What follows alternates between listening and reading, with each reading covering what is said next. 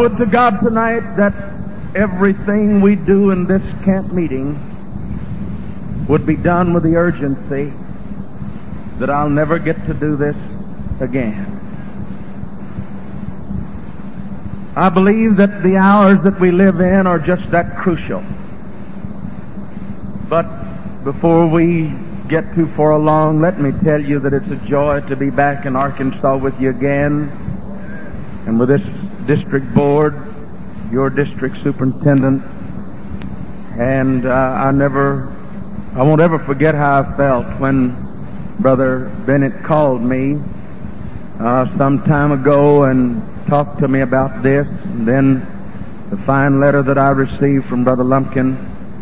Ever since, knowing that I was coming here, I have sought God that God would give me what He would want me to have. And I found myself, as the days approached and times drew near, searching God, seeking God, because I believe that these meetings that we're having now are crises meetings for the United Pentecostal Church. And the Lord spoke to me one day way out in the district of Montana. And strange as it was, I was preaching their camp meeting 3 weeks ago, and I was studying about the service that night, and God spoke to me about this service tonight. And I know that's hard to explain, and I don't know what the Lord had in mind about it, other than I know when He talks to my heart. And so I'm glad to be here and to feel what I feel, the urgency of the Spirit of God. And before we embark into preaching the Word of the Lord, let me just talk to you a minute. Do you mind standing just for a moment? I'm going to be standing here for about 2 hours, and in a little bit you'll be wishing you could stand up. So just enjoy what you're doing right now. But let me talk to you for a minute. What are you really looking for this year in a camp meeting? What do you think camp's going to be like next year? Do you really believe that you're going to come back to another camp meeting? How long are we going to be allowed to do what we're doing over and over and over and over again? Are you really satisfied with your station in life? Are you really happy with all you have from God? Are you thrilled with your church just as it is? Do you want anything else? Are you satisfied to be as you are right now? And if you are, then you need to begin to analyze some other things and ask God, are you satisfied with everything just like it is? Somehow there seems to be an awakening coming to us that is almost astounding. God is doing things in this church that is surprising the most of us. And I don't say that sarcastically. Neither do I say it in casting any reflection in any area, but I have been genuinely surprised at some things that I have seen in the Church of the Living God. I'm saying surprised, not to the point that I was disappointed, but I have been thrilled at some of the things that God done that I didn't expect Him to do. And I believe that every bit of it, everything that I've seen, everything that I've looked at, and everything that I've been feeling, and everything that God is doing in this great church, I believe that it's pointing one great big finger toward one event. Jesus is coming sooner than you think He is. And if I knew how soon He was coming, I wonder, would this service be tonight just like it is if we really thought He would come maybe after this service tonight? Your superintendent said that he wouldn't care if the Lord would come during this camp meeting. Do you really mean that? You see, if we knew he was coming. Would you remain just like you are?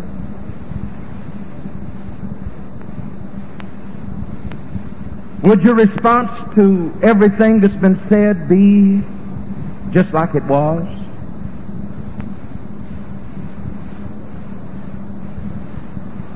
When I really believe with my heart that it's going to be that way, without warning, in a moment, in a twinkling of an eye, the trump of God is going to sound, and he's going to take this church out of this world.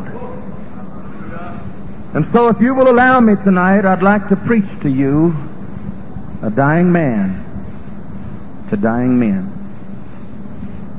I'll never pass this way again. And I want to leave this camp with clean hands, a clean heart. I appeal to you, Church of the Living God, walk with God and love him with your heart. Hallelujah.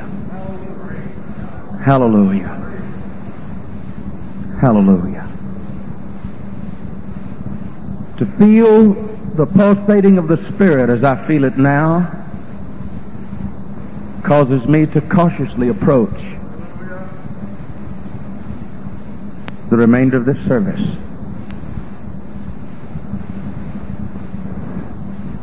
I don't want to be the same. I want God to do something to me. I want to be changed. Oh, Brother Fauss, you're a preacher. You got the Holy Ghost. That's true. I do my best to live for God. But there's something else. I don't know what it is, but as the heart panteth after the water brook, that's the way I feel about that I'm looking for in the Lord tonight. Hallelujah. The sweetness of his presence has come into this tabernacle. So much the more does it make it urgent that we follow the leading of the Spirit. I beg of you, no matter who you are, your stature, the least to the greatest, obey the Lord.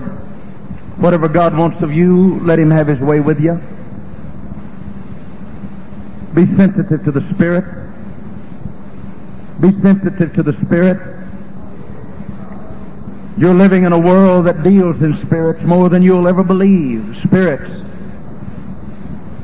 are so prevalent tonight, but that one sweet Spirit of the Holy Ghost, I like to be able to decipher out of it all and say, this is the Lord. This is what I'm looking for. This is what my soul cries for. So while you remain standing, I'd like to read a text of Scripture, quite lengthy, but the Word of the Lord is rich. And I've read in this great book that I have before me tonight, for the people of God have stood by the hour to hear the reading of the Word of the Lord. I've also read recently, and perhaps Brother Lumpkin can attest this, maybe even more so than I can.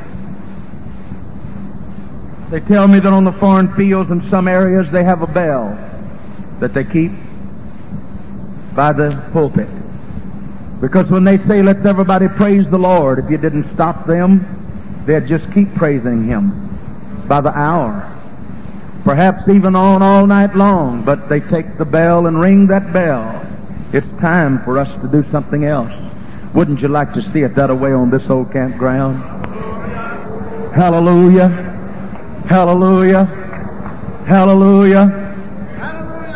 Oh, that God would give us a walk with him that we've never seen and that we've never found. That God would take us into that secret place that we have never went yet. Oh, that God would let us feel what we have never yet touched and felt in the kingdom of God. This is the church's finest hour. It's our greatest day. Don't mistake it. Sensitize yourself to that Spirit. I'd like to begin reading out of the book of Revelations chapter 3.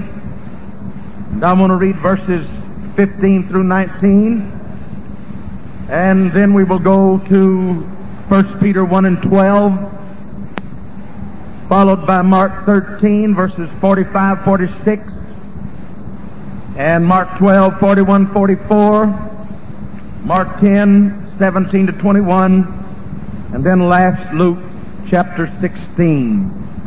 Notice the reading of the word of the Lord. Revelation 3, verse 15. I know thy works. Now, this statement is coming from one that you cannot debate with. Parliamentary debate would not phase this one that's doing the speaking here. When he says, I know, that is the omniscient, that is the omnipotent, that is the first and the last that says, I know. It's not that I think, or I have an idea, or I suspect. It's that I know thy works, that thou art neither hot nor cold nor hot, and I would that thou were cold or hot. So then, because thou art lukewarm and neither cold or hot, I will spew thee out of my mouth. Because thou sayest, I am rich. I want this audience to say, I am rich. Really, I am rich, and increased with goods, and have need of nothing. Knowest thou not that thou art wretched, miserable, and poor, and blind, and naked? I counsel thee to buy of me gold, tried in the fire, that thou mayest be rich, and white raiment that thou mayest be clothed, and that the shame of thy nakedness do not appear. And anoint thine eyes with eye salve, that thou mayest see. As many as I love, I rebuke. 1 Peter chapter 1, verse 12. Unto whom it was revealed, that not unto themselves, but unto us they did minister the things which are now reported unto you by them that preach the gospel unto you, with the Holy Ghost sent down from heaven, which things the angels desire to look into. Which things the angels desire to look into. 1 Corinthians chapter 4 and verse 8. Now you are full, and now you are rich. You have reigned as kings without us, and I would to God that you did reign, that we also might reign with you. Now you are rich. Matthew chapter 13. And I begin reading at verse 45. Again, the kingdom of heaven is like unto a merchant man seeking goodly pearls, who, when he found one pearl of great price, went and sold all that he had and bought it. Mark chapter 12.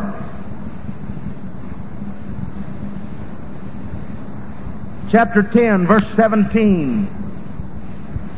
And when he was gone forth into the way, he come one running, and kneeled unto him, and asked, said, Good master, what shall I do that I may inherit eternal life?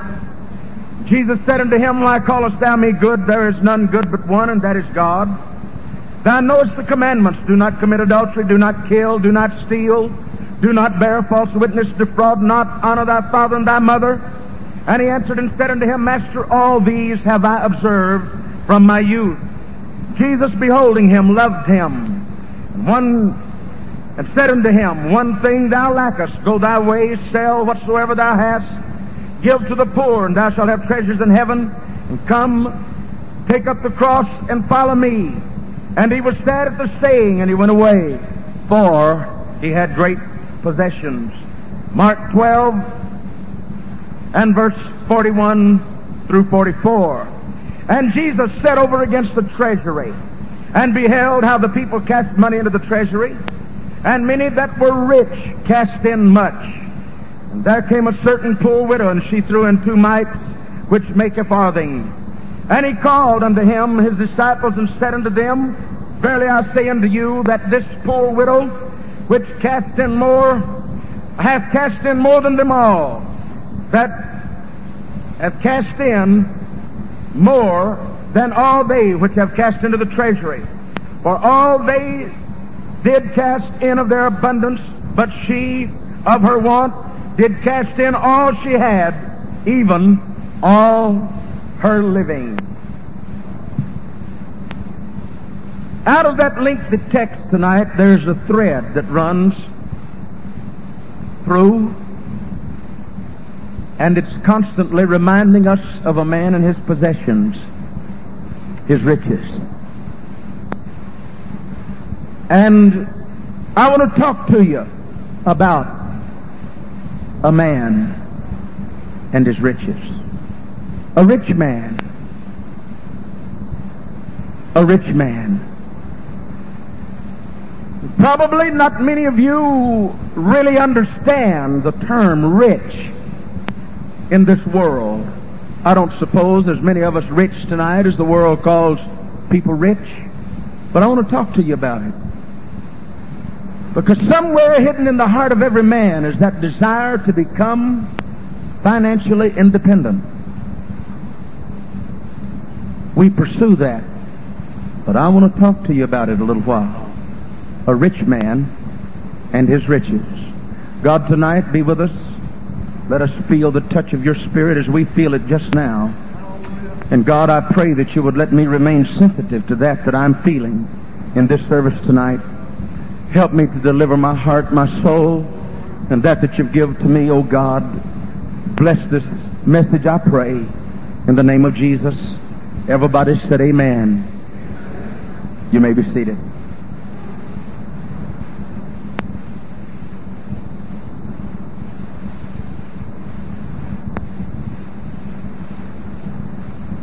Now then, I want to read about another rich man.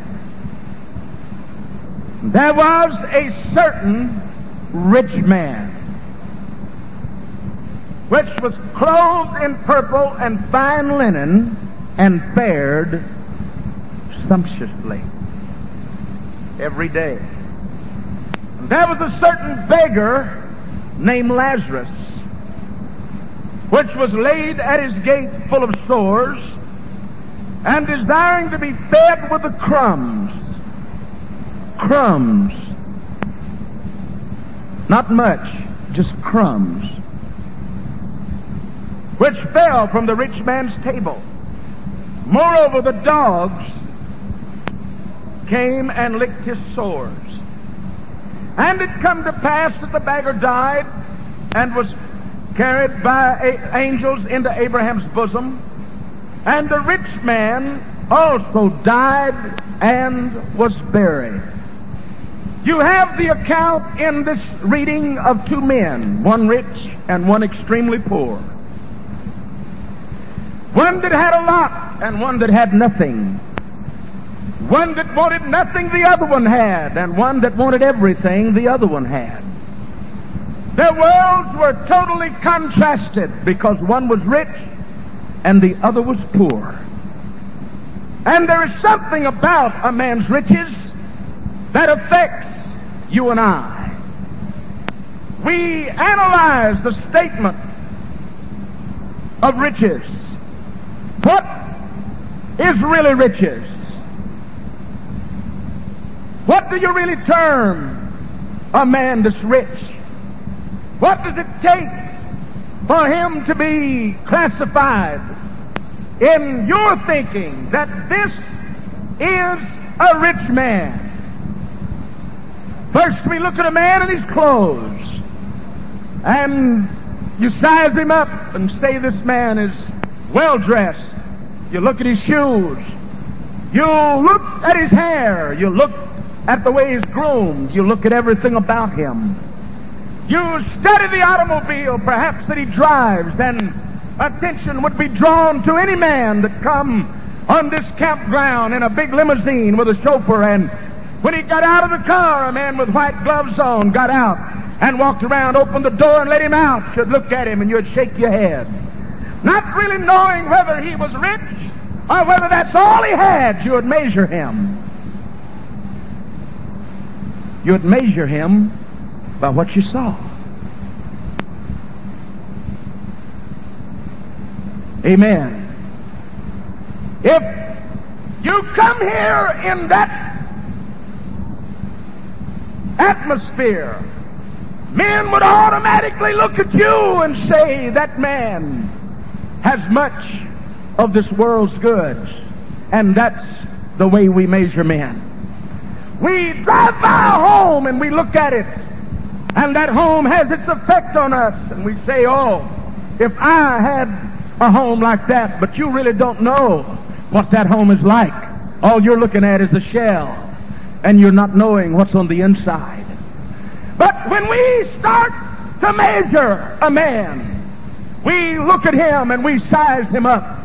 But really, by what criteria can you bring out and say that I would measure a man in this manner and in this way?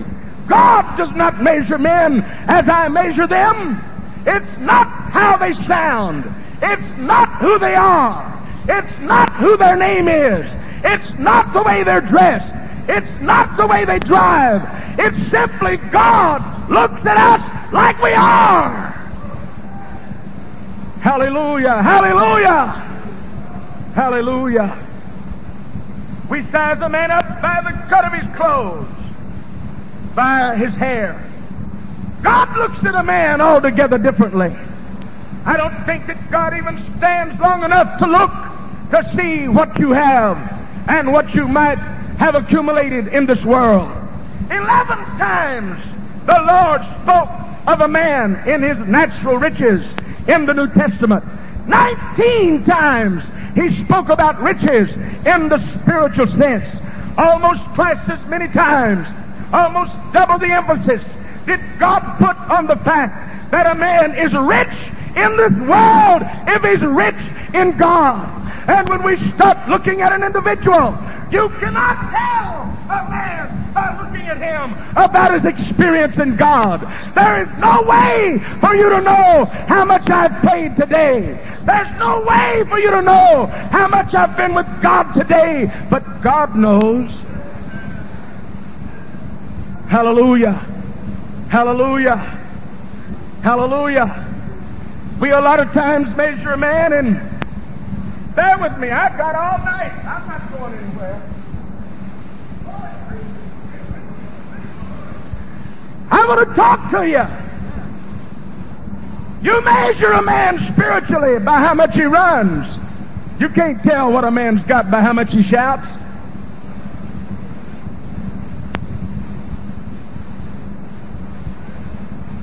Glory, glory, hallelujah, hallelujah.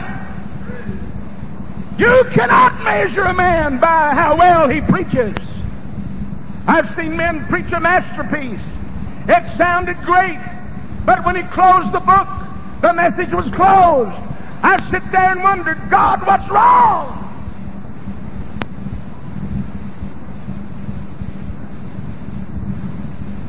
Honey, don't say much to me, but what you say, let it be weighed by the Spirit and the power and the glory of God. Leave me something that I know that I've been in touch with God when you get through. Hallelujah, hallelujah. Don't stand here and dress me up and make me feel good. Let me shout, run the aisles, but somewhere put me on my face in the presence of God and let me know that I've been with the Lord. Hallelujah. Hallelujah. Hallelujah.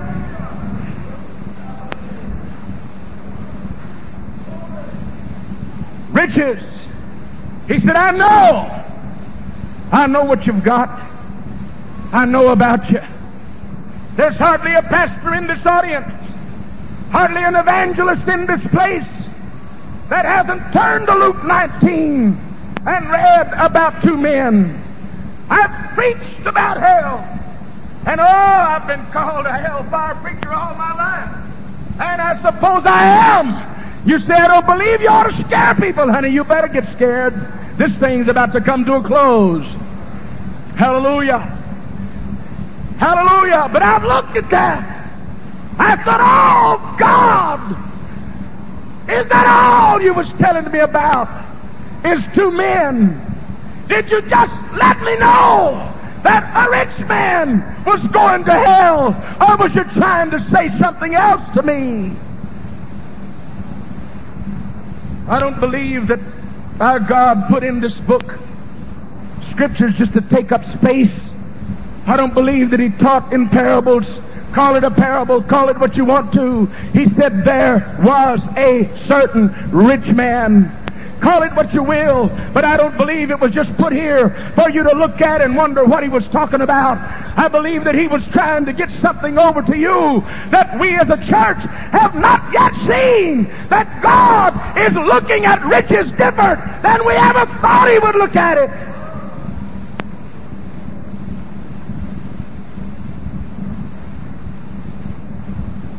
Could it be that Luke 19 or Luke 16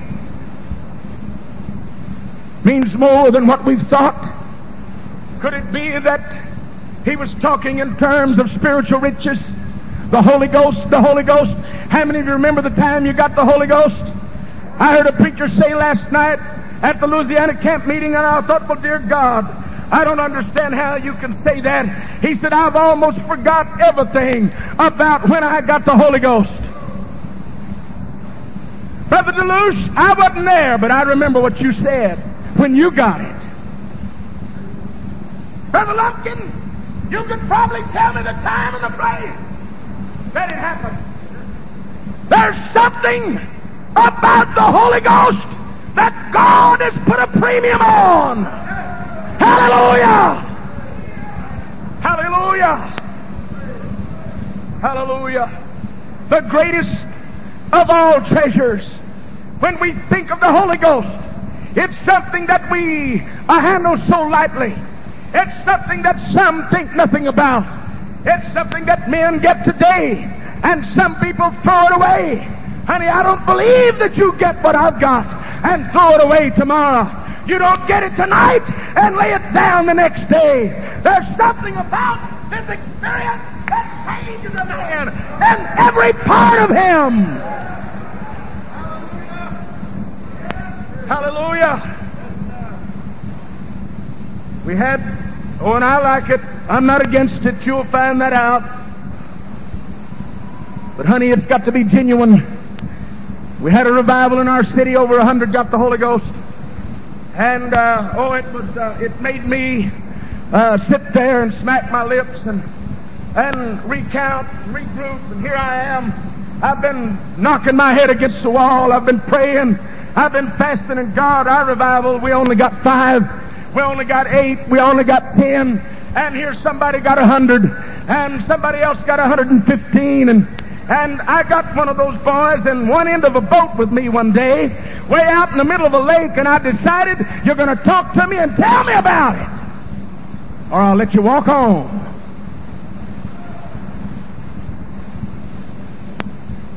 Yeah.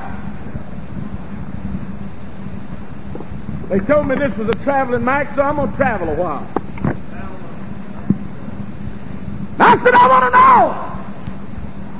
My, it must be great to have 100 get the Holy Ghost in your church at one time, but let me tell you something, preacher. I don't know whether you could handle it or not. I've looked at God and wondered, could I handle 100 new babies at one time? There's some things that goes in line with a man getting the Holy Ghost. It's more than just praying through at the altar. We've looked at the Baptist church so long and made fun of the idea that it's a personal Savior. And honey, it's got to be personal. There's nothing wholesale about this thing that you and I have got. There's nothing mass-produced about the Holy Ghost. A man either gets it or he don't get it. And when he gets it, he's not a saint. He's just a baby. And I thought, God, how would I hold 110 new babies at one time?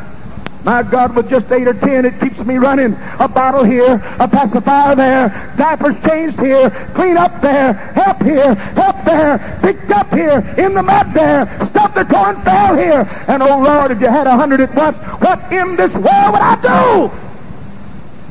I'd like to try it. I'm not telling you I wouldn't. Brother Lumpkin, it would thrill me to be able to say 100 got the Holy Ghost. But then when it boiled down to it, I said, look, we're out here, nobody's here but you and me and God and the devil. I want to know about that 100-soul revival. And he looked at me and he said, well, he said, Brother Fauss, you won't tell nobody. I didn't say nothing, but if he comes, don't you tell him I told you. I said, no, I just want to know. I want to know what you got to say about it. He said, did you know it's been about 8 weeks? And I looked at it Sunday. He said, I doubt if I could count 5 that's left in my church out of 100. I think that it would make the heart of God bow down in sackcloth if he knew that 100 received this precious pearl of great price, and then in 5 weeks laid it down and said, I'm through with it. Hallelujah. You see, the book tells me that the Holy Ghost is like the pearl of great price, that when a man found the field that had that pearl in it, it had that treasure in it, he went out and sold everything he had and come back and bought the field. He did not dare want to lose it. I found what my heart's looking for. And friend, I believe that when a man gets a baptism of the Holy Ghost, there's something going to happen to him that'll make a new creature out of him. Hallelujah! Hallelujah!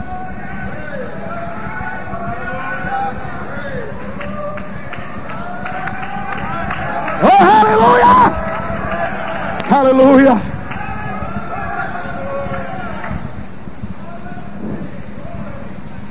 You may want me to go back to Texas tomorrow. I may want to go. But I'm telling you how I feel. Oh, that God would help me do something about what's happening to my church. The church that I love.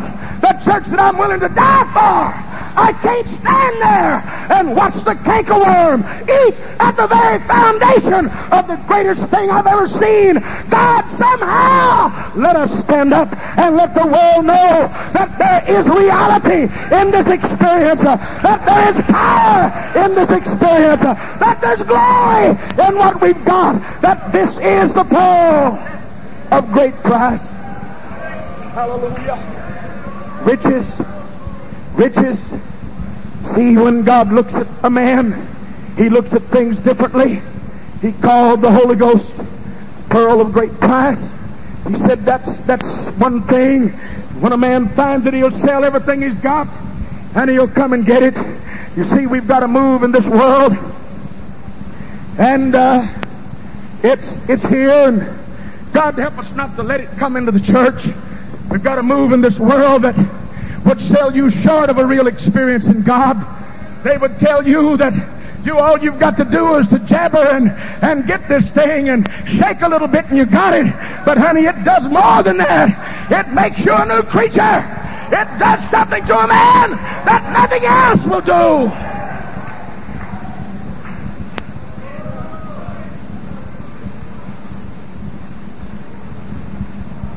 What would you measure it with?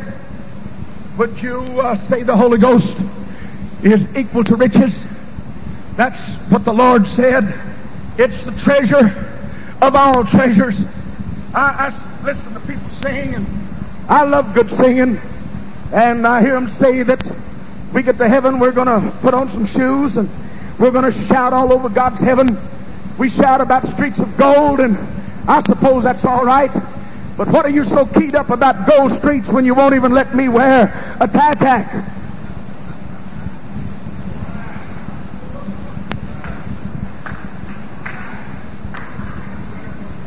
Hello!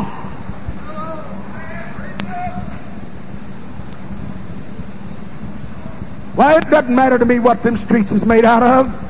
I could care less if they're gold. They say, Brother Fauss, you got a gold chain in your pocket. Brother Lumpkin, you rub it a little bit and your fingers turn green. It's not really gold, it's just gold colored. Yeah. When you get to looking at it, what do you care about the streets being gold? I know that's what he said. He said the walls were jasper. I wouldn't know a jasper if I saw it. He said the gates were made out of pearl. I never seen a pearl in my life that I really knew was a pearl. They got so many imitations of it and all of this. But then when it come down to God really measuring riches, when he got to talking about the Holy Ghost, he put the greatest price a pearl could have. And he said, it's over there in a field. And when a man finds it, he'll sell everything to go and buy that pearl. Oh, hallelujah. And my friend, whether you're Baptist, Methodist, Presbyterian, Catholic, or what you are tonight, if you get this baptism of the Holy Ghost that we're talking about, you're going to sell everything you got in the world and go and buy that pearl of great price. It's not but one baptism of the Spirit, and that's a genuine baptism of the Holy Ghost, and you got to have it. Hallelujah. Hallelujah. I'm rich. I'm rich. I'm rich. Just how rich are you, Brother Fauss? Well, nobody probably would want my house. Nobody would want my car, especially with my notes. Hello. Well, maybe I'm the only preacher in Arkansas that has car notes. How many of you know what them things are? Do I need to explain what a car note is to you? Is that a stranger to you? Nobody would want anything I've got. They break in everybody's houses and steal their clothes. I'd like to see the look on the man's face when he tried on mine. Nobody wants my clothes. Yeah. Nobody wants my shoes. Nobody wants anything I've got. But honey, let me tell you, one day the Lord give me something that men that are used to walking on streets of gold, men that are used to seeing those gates of pearl, men that are used to knowing all about the presence of God. He said it was so great, it was so powerful, it was so wonderful that the angels desire to see what I've got and to know just a little bit about what I have. Hallelujah, hallelujah. Hallelujah, hallelujah.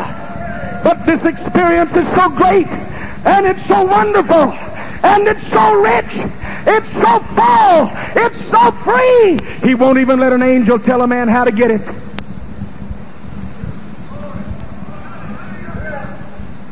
That's my treasure. That's my treasure. When he said unto the church at Ephesus, write, he wasn't talking to an angel. When he told the angel of the church at Ephesus, he was talking to a minister that was going to preach to that church. Under the angel of the church of Laodicea, right? He was talking about me and you. He will not let a spiritual being come and tell you about the baptism of the Holy Ghost. But that man that's bought the field, that man that's found the price, that man that's found the pearl, that man that's experienced it, he's the one that's going to tell you about that experience that'll change a man. Hallelujah, hallelujah, hallelujah. Oh, glory, glory. Rich, rich, rich. Hallelujah. And it doesn't matter to me whether you believe this or not. That's all right. This is on credit anyway. I've never heard the voice of the Lord. I hear a lot of preachers say, God said this, and God told me this. Honey, if God told it to you, it's going to happen. So you better watch out what you tie God to. If God says it, it's going to be just that way. Hallelujah. We was in a big revival in our church. I say big revival. I think about 20 got the Holy Ghost. Such a powerful service that night. And I've never heard the audible voice of God. And I don't know whether I could stand it if I did. But I pray that if I ever hear it, I can understand what it's saying and what he's telling me.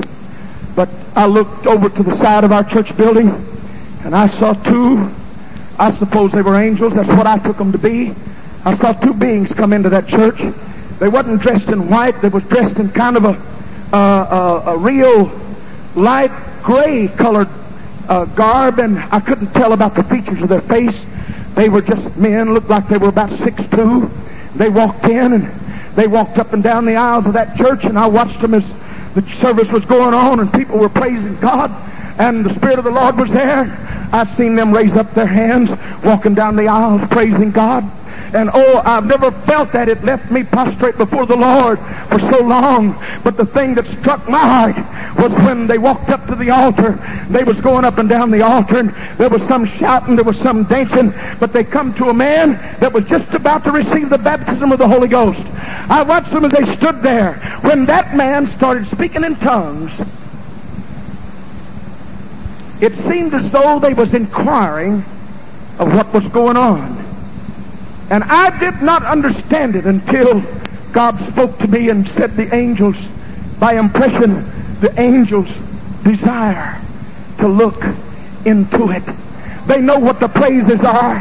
They know what the Shekinah glory is. They know all of it. But when they come to the Holy Ghost, the angel stops at the perimeter of Calvary. They cannot go closer than that, because that belongs to us. Hallelujah, hallelujah. That belongs to us. Rich. Am I rich?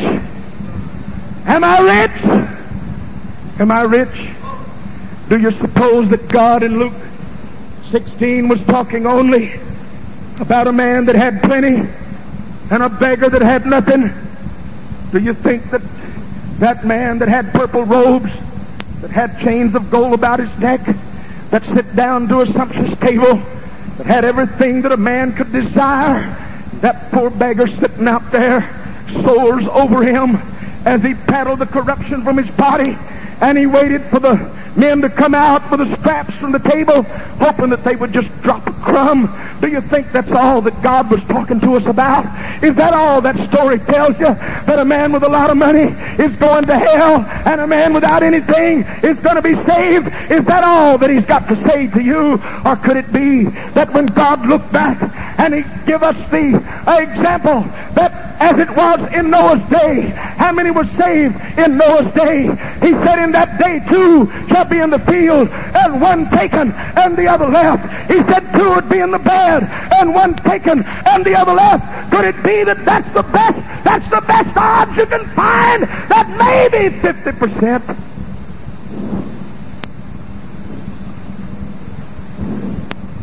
When God looks at our church, could it be that he's talking about rich men?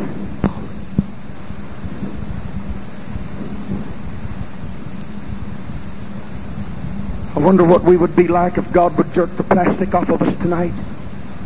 If God could really see and let you see the real O.R. Fauss. If God could let you see the real James Lumpkin. If God could let you see the real Brother Hassel, Brother Joseph. For 100 miles she walked. And when she walked into the compound, all she asked for, Brother Barry, when the missionary found out who she was, she said, "You told me about him, but I'm old and I forgot his name. Would you tell me his name again?" Rich men wouldn't care, but beggars ask for crumbs. You've heard so much preaching. We are so miserably overstuffed spiritually. It's got to the place that unless the preacher does out of the ordinary, it was just another sermon. It was over. But honey, look, God is looking at you tonight. You're rich, and you've got beggars. Let's look at it. Tell me his name again. You're asked to praise him. Praise the Lord. Rich men. Hallelujah! I saw some of you a while ago while we were praying. You said, "Brother Fauss, you shouldn't be looking around. Grant me that privilege." I saw one raise his hands and yawn. Rich. Rich. rich. Praise the Lord. Glory. Rich men, could I impress on you tonight? You're rich. I know you're rich. He said, you think you're rich. You think that you have need of nothing. There's nothing left now. But to us, a man to tell us his name. Don't just tell me his name. Tell me a story.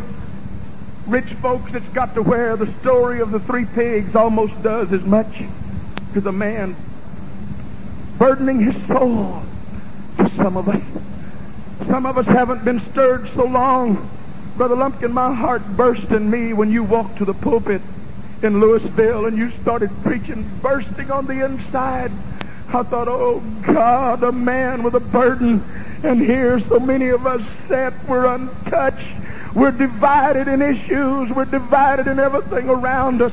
We're so rich, we're not worried about what God is really doing on the inside and with us. We're rich, we're rich, we're rich, we're rich, we're rich, we're rich. Tell me a story and thrill me. Let me run, let me dance, but oh, that God would send somebody, Brother Talbot, that would break me down and grind me in the powder.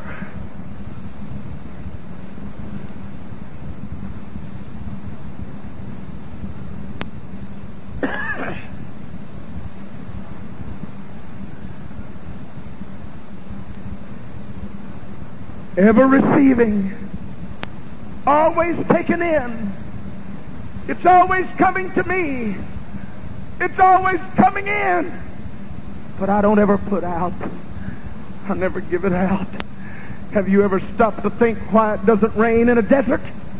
Why does it rain on the coast? Because that sun draws moisture out of the ground. Before you can rain, before you can give out, something has got to come out. You've got to give out before you can receive. And he said, you freely received. Why don't you freely give? But a rich man don't give. What about it, Brother Fauss? Where does that leave us? He give it to you, my friend. I don't have to tell you what he said, but I'm going to. God's indictment against his church. He said you thought you were rich, but you're naked. You're undone. You're wretched. And you're blind. You sit there and say, I don't need anything. I haven't been moved in so long, when you ought to be praying, God, move me tonight. Oh, that God would strike the heart of the ministry of this church and move us like we've never been moved. You see the next breath of God. After he said, I know, he said, you buy of me gold tried in the fire. Where am I going to get it? Not at the seminary. And I'm not against Bible schools, no, but honey, Bible schools don't make preachers. My God, give us something that would do something with a new generation.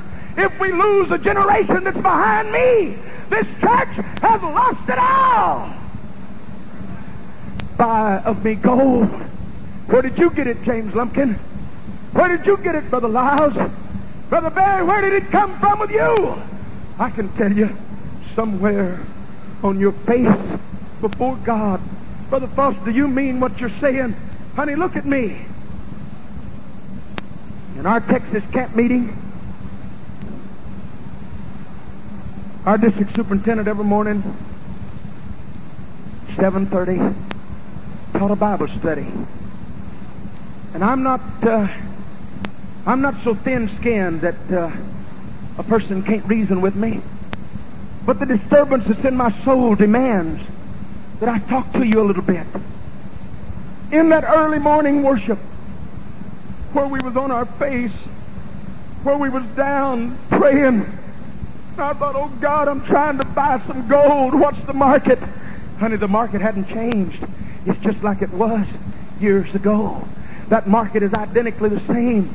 But you could survey that audience, and out of the 150 preachers there wouldn't be not over about 10 that was under the age of 25. They've been up all night. They've been carousing all night. I'm not against you having a good time. But oh God, God's talking to a church of me gold that's tried in a fire. You've got to get it. What's wrong, Brother Fauss? What is it? We've got a church. It's got everything. But is that church headed for hell? Is that church headed for hell? Oh, Brother Fauss, we got a few, honey. Just that one statement that you've got a few ought to shake you to your heart. I've got a few. If there's one that's lost, you need to step out there somewhere and wade into the mouth of that red hot hell and take those hands. And he said, you save some as though you pull them out of the fire. I can't explain it to you. I've never preached this kind of sermon at a camp meeting in my life. Oh, if God will help me get to you what's in my heart. Buy of me gold. Buy of me gold. Buy of me gold. What do I want gold for? You've got so much. You've got more than anybody in the world. You look at the Baptists and you laugh at them. They say they're getting the Holy Ghost. Let me tell you something, preacher. You be careful before you censor them. There's not one of us. There is not one of us. What a man come from that church or any other denominational church, Brother Lumpkin, he said, I received the Holy Ghost in a prayer meeting and I spoke in tongues. And if he told you I wanted to be baptized in Jesus' name, you would not require him to go back to the altar and receive the Holy Ghost. But yet, because they don't come in, we say they didn't get it. Be careful. Be careful. Be careful. You're rich. You're rich. You've got so many. You've got so much. You have felt so much. When that young, tender heart is melting under the impact of the Holy Ghost, there's some of us, Brother Delouche, that's had it so long that we sit here and look around and it doesn't do a thing in the world to us. It doesn't matter. It doesn't matter what happens. I'm rich. I'm rich. I'm rich. Have you thought about it? That out there at your door, just at the door of your church, I went to visit a woman in a hospital and I asked her, I said, do you know where our church is? She said, I've lived 2 blocks from your church for 15 years. My first cousin is a member of your church. I said, are you serious? Yeah. You've never visited us. She made this statement. I have never been invited to come to a Pentecostal church ever. And Brother Lumpkin, that woman died 8 days later. I wonder what's the matter with my rich church.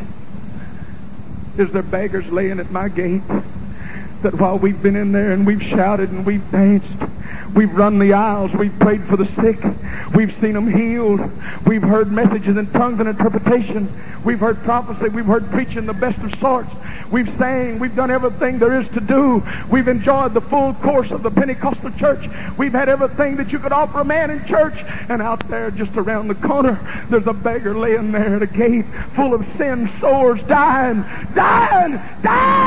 Somebody just give me a crumb, bring me just a crumb. I'm not asking for much, but let me have just a crumb.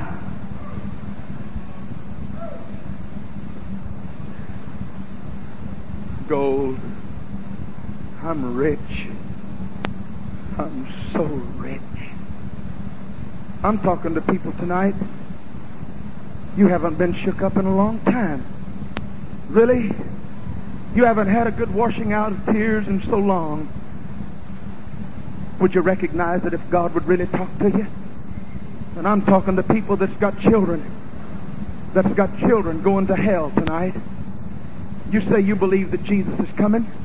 Honey, if he comes tonight, your little darling is going to wave in a red-hot hell that's burning with fire and brimstone.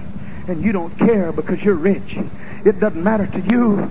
You've been able to get out of it every time you've wanted to get out of problems. Fever come, you could go and say, Lord, help me. And that fever would go away. You've been able just to draw on that riches that you've had all the time. But the time's coming when them little darlings that you've loved so much is going to wallow in a red-hot hell. And nobody can stir you enough to get you up. But dear God, somebody needs to get a stick and do like Abraham and stand at the altar and fight the fowls away and said, you're not going to get the sacrifice that I've brought here. You're not going to do it.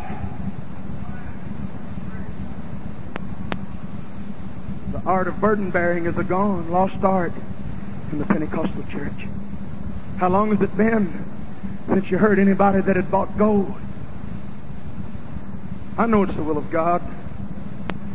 We've had a number get the Holy Ghost in our church the last few weeks. 95% of them have got it before they got to an altar. I thank God for that. Last year I baptized 31 consecutive converts. Every one of them got the Holy Ghost in the water. I thank God for that. Oh, but let me tell you something, honey. It wasn't because this preacher done the baptizing. It's not because this preacher does the laying on of the hands. Lay my hands on people and they receive the Holy Ghost. It's not me, it's God. It's God. What you need to be looking at is in the prayer room. You need to be looking to ladies' auxiliary on Wednesday morning. How long has it been since you heard somebody buying gold? How long has it been since somebody went to the gold market and you saw them get down and they've really got under the load and you've heard the prayer of a travail that was about ready to bring forth a child? Hey, can I preach to you right here? Can I preach to you? But you see, we're rich now. We don't have to feel pains in labor anymore. Our children are born at the hands of experts. I'm rich, but the little sharecropper that don't have the insurance, the little sharecropper that don't have the money to go to the hospital, the one that still has to wait somewhere, and perhaps a midwife come in, and that mother brings that birth here natural, and it comes the way that God made a woman to bear it, the very way that she's formed. She was formed to bring forth children. The very build of this church demands that children be born to this church, but we are bringing forth children in a painless way. We don't know. Hear me, church, hear me. We're rich! We're rich! We're rich! We're rich! How long has it been since you've been on your face? God, oh God, God, oh God! And it's for your own flesh and blood. You're not worried about them. If you really believe what you say you believe, that Jesus was coming tonight, you'd go away from this campground and knock on that boy's door and tell him, honey, wake up, get up, get up. Brother Fauss, I wouldn't want to disturb him. No, the reason is because you're not disturbed. You're not disturbed. You're not disturbed.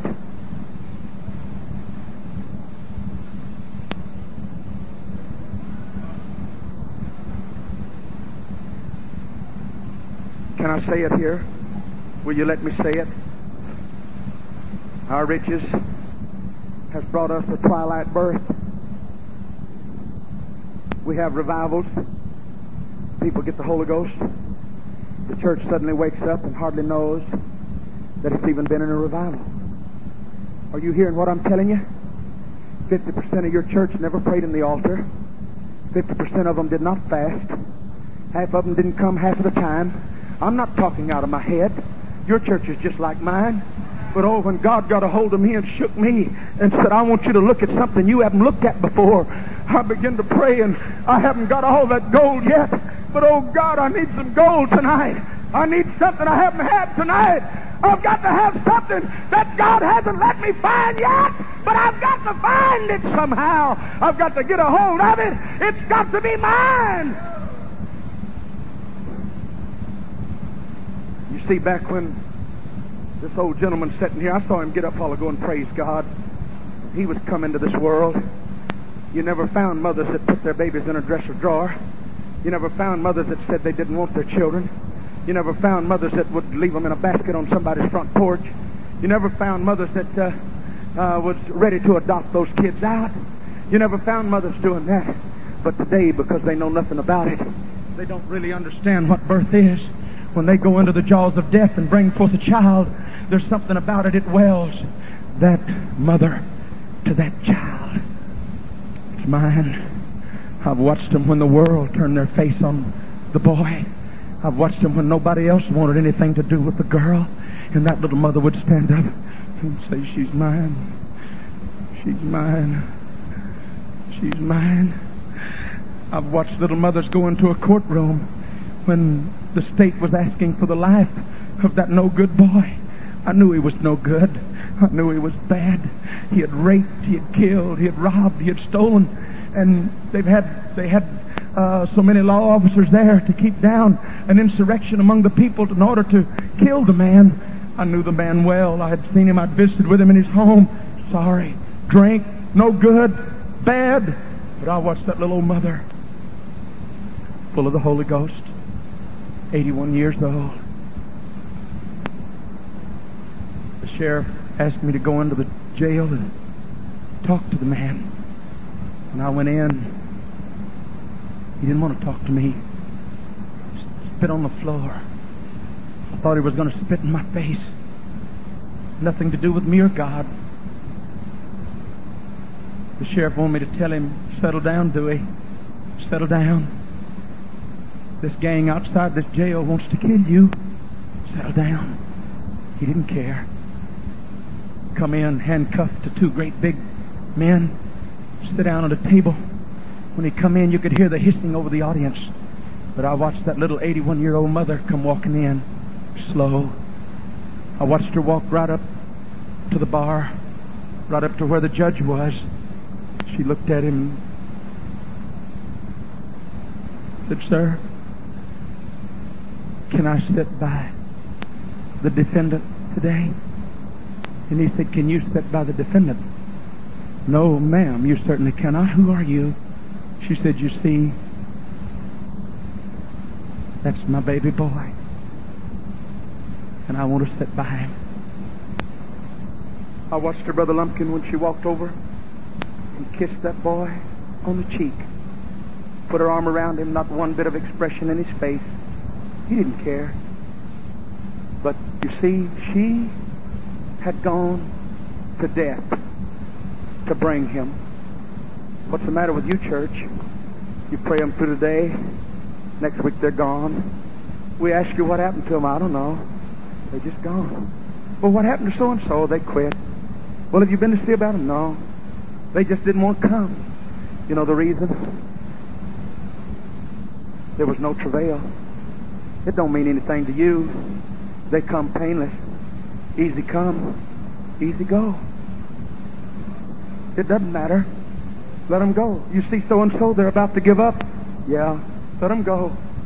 They don't mean much anyway. Their tithes is not much. Well, where does it work? Oh, he's a laborer out here, but he don't mean much. Let him go. The reason, you're rich. You really don't need him. You don't care. You had a twilight birth. You didn't bang any pains with him. He's gone now. Nobody wants him. Leave him on the doorstep of the devil. Let him go. Somebody else will get him. I'm talking to a church that's rich tonight.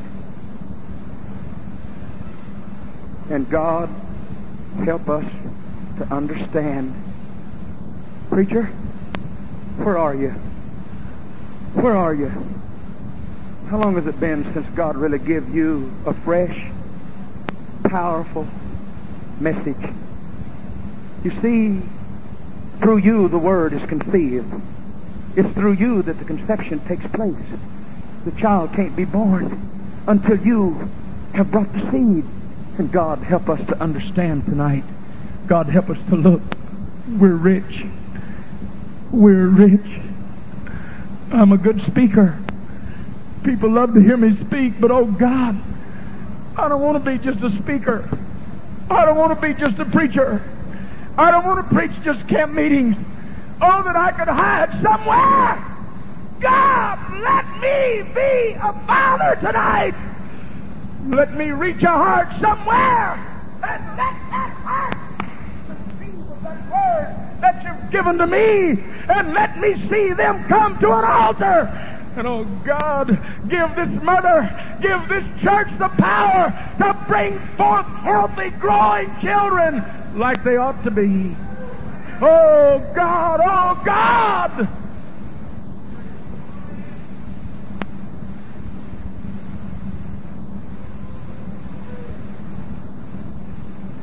Well, Brother Fauss, I shouldn't care, no. I don't suppose. The rich man didn't care until he died, and he went to hell.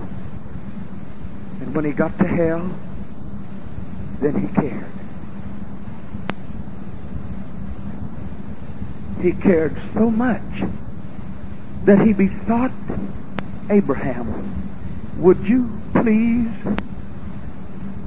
send that dirty, sore-fingered filthy beggar, let him dip his finger in water and come and cool my tongue.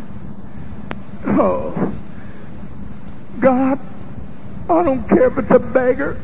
I don't care. Let him cool my tongue. But then he thought about it. He said, just a minute. If you can't do that, go back. Go back. Go back. For the first time, he began to look through the eyes of God. Go back and tell my brethren, don't come here. Honey, if I could stir you tonight to the point that you could get on your face and tell God, tell him not to go there. God, help me to bring forth.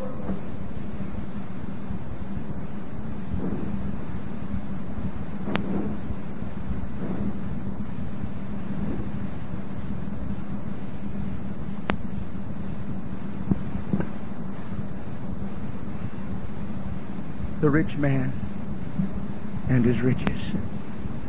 Could it be that tonight I am so wrapped up in my riches that I don't care? Could it be that you and I are so rich that God cannot talk to us? Are you really a stranger to the presence of God? Because you have been sheltered so long. I hate to say this, but I'm going to say it. I've got people in my church at home that pay their tithes every Sunday. They're in church tonight. Wonderful people. They love me.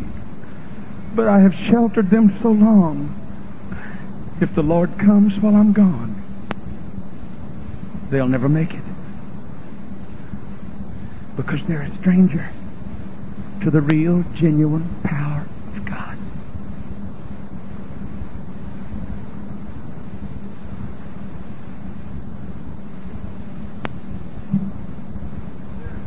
How do I close a service like this?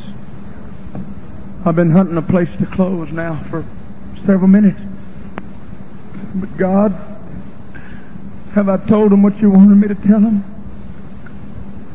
Here we are. What are you doing it for? Brother Hassel, how much is this camp meeting going to cost? Roughly. Oh, $5,000. $5,000. How much are we spending individually to come?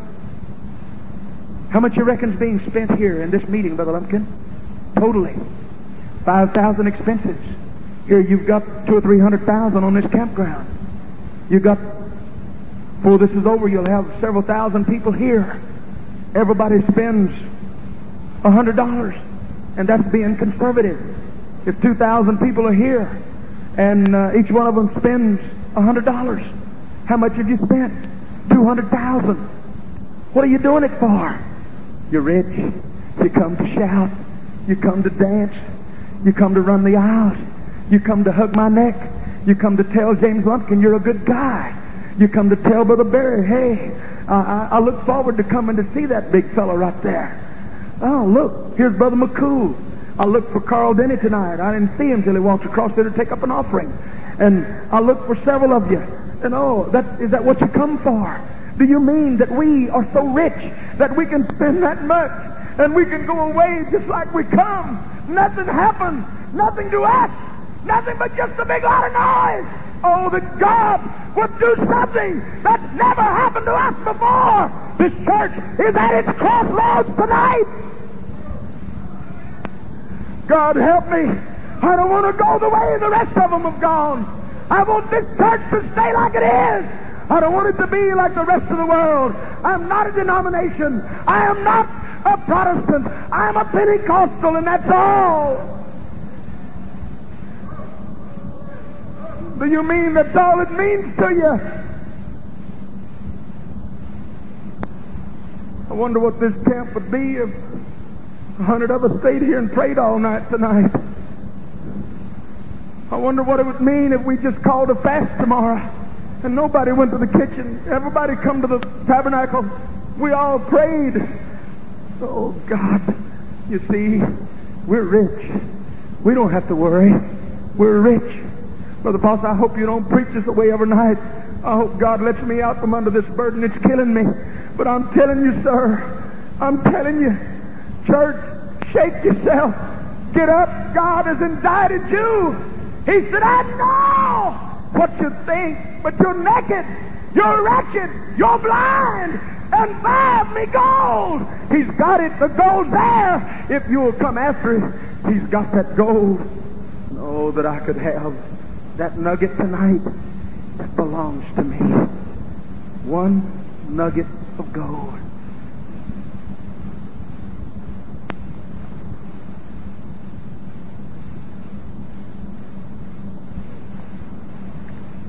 Help me, Lord. Every eye closed, every head bowed.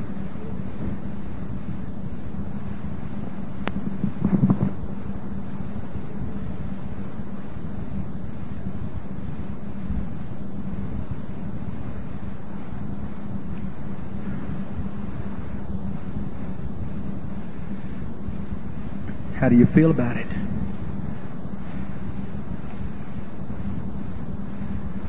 I wish that I knew that all of us was going to make it.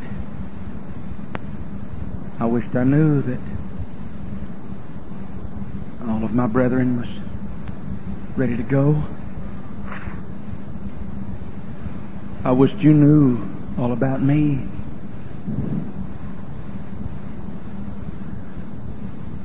Aren't you tired of things being like they are? Wouldn't you like for it to be different?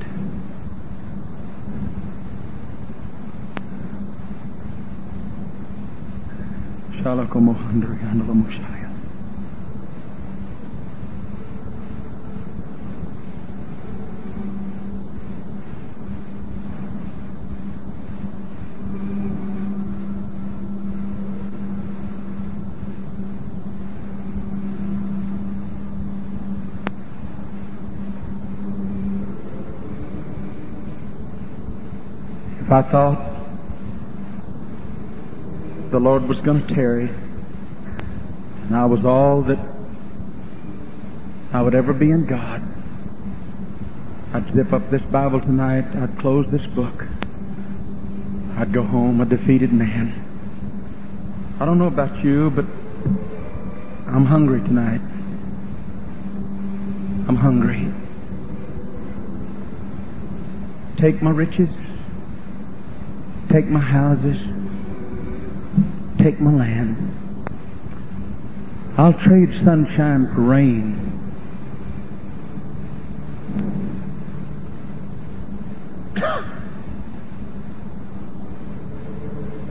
I'll trade happiness for sorrow. But God, I want what you've got for me tonight. Am I really all that you intended for a New Testament preacher to be? Am I everything you wanted me to be? God, I'm not rich. I'm a beggar. And I'm at your gate. Somebody give me a crumb. James Lumpkin, I want a crumb. Brother Barry, I want a crumb. Brother Hamby, I don't want just a big time in this camp. Somebody give me a crumb. Brother Lyles, I don't want just to preach a sermon. I'm looking for crumbs.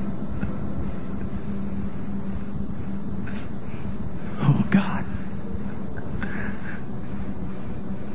Give me something, Lord. Do you share it with me tonight?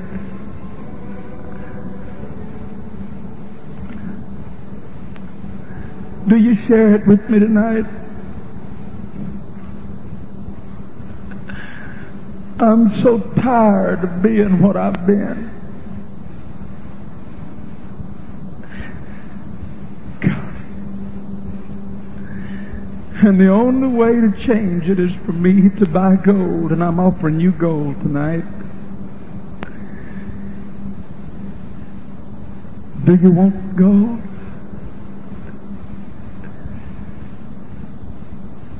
I don't think I ought to have to tell you what to do. Do you want me to step out there and direct traffic and tell you, come to the altar and do what you want to do? Isn't there something in you telling you what to do? I won't go, Brother Fauss. I'm so tired of what I am. I'm so tired.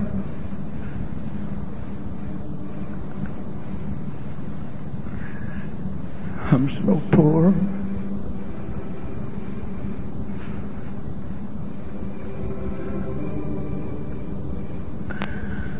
I'm tired of just being a singer. I'm tired of just being a pastor. I'm tired of being just an ordinary Sunday school teacher. God, I need something. And sir, the only way I know to close tonight is to turn this over to your superintendent and let me go to the one that has the gold. I need some gold. God bless you is my prayer, Brother Lumpkin.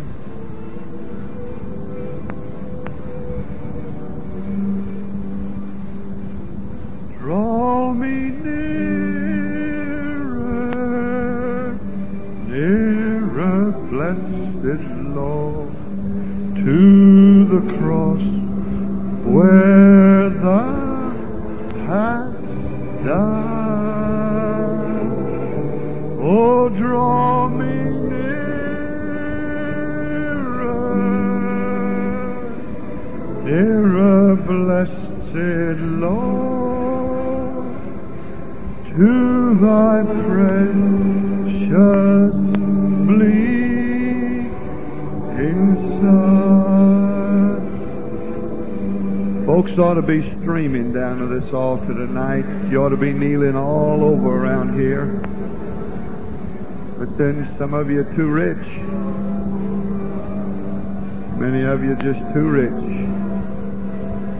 But oh, the pure delight of one single hour that before thy throne I spend. When I kneel in prayer and with thee, my God, I commune as friend with friend. So draw me near.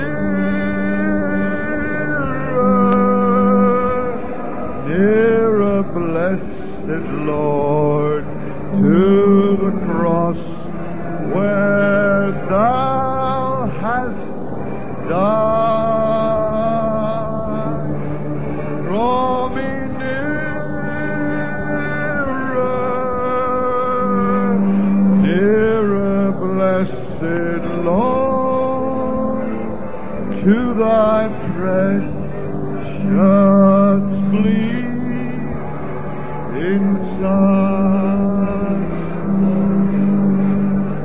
Draw me nearer,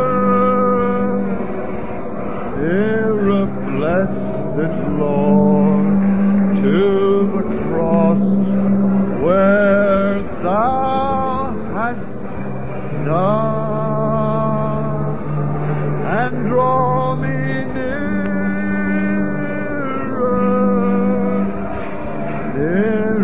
Blessed Lord, to thy precious bleeding Son.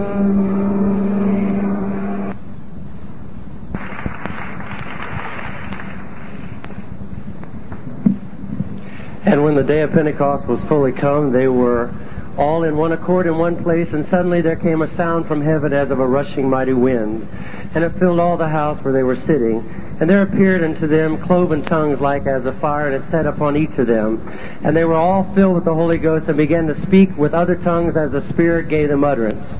And the folks thought they were drunk, and Peter said, "This is that which was spoken by the prophet Joel. And it shall come to pass in the last days, saith God, I will pour out of my Spirit upon all flesh, and your sons and daughters shall prophesy, and your young men shall see visions, and your old men shall dream dreams."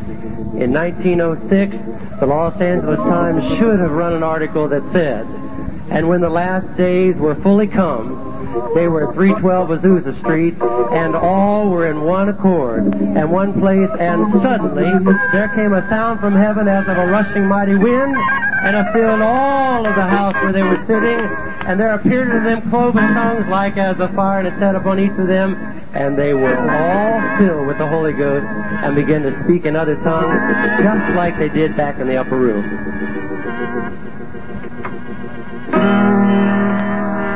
Well, it wasn't in a robe of purple where the Spirit of God shone there, and it wasn't in a sacred girl where the Spirit of God really fell, but in a quiet upper room in Jerusalem, the Spirit came rushing like a mighty wind, as the 120 started speaking in tongues on the day of Pentecost. And when you hear a bell looking up above, you got the fire like a black children at the upper room, that night in the fire room. Children at the upper room, we got the fire like a black man. Children at the upper room, that night in the fire room. Every in the place but the Spirit of God goes before. Working in the world of man, no working in the governor's heart.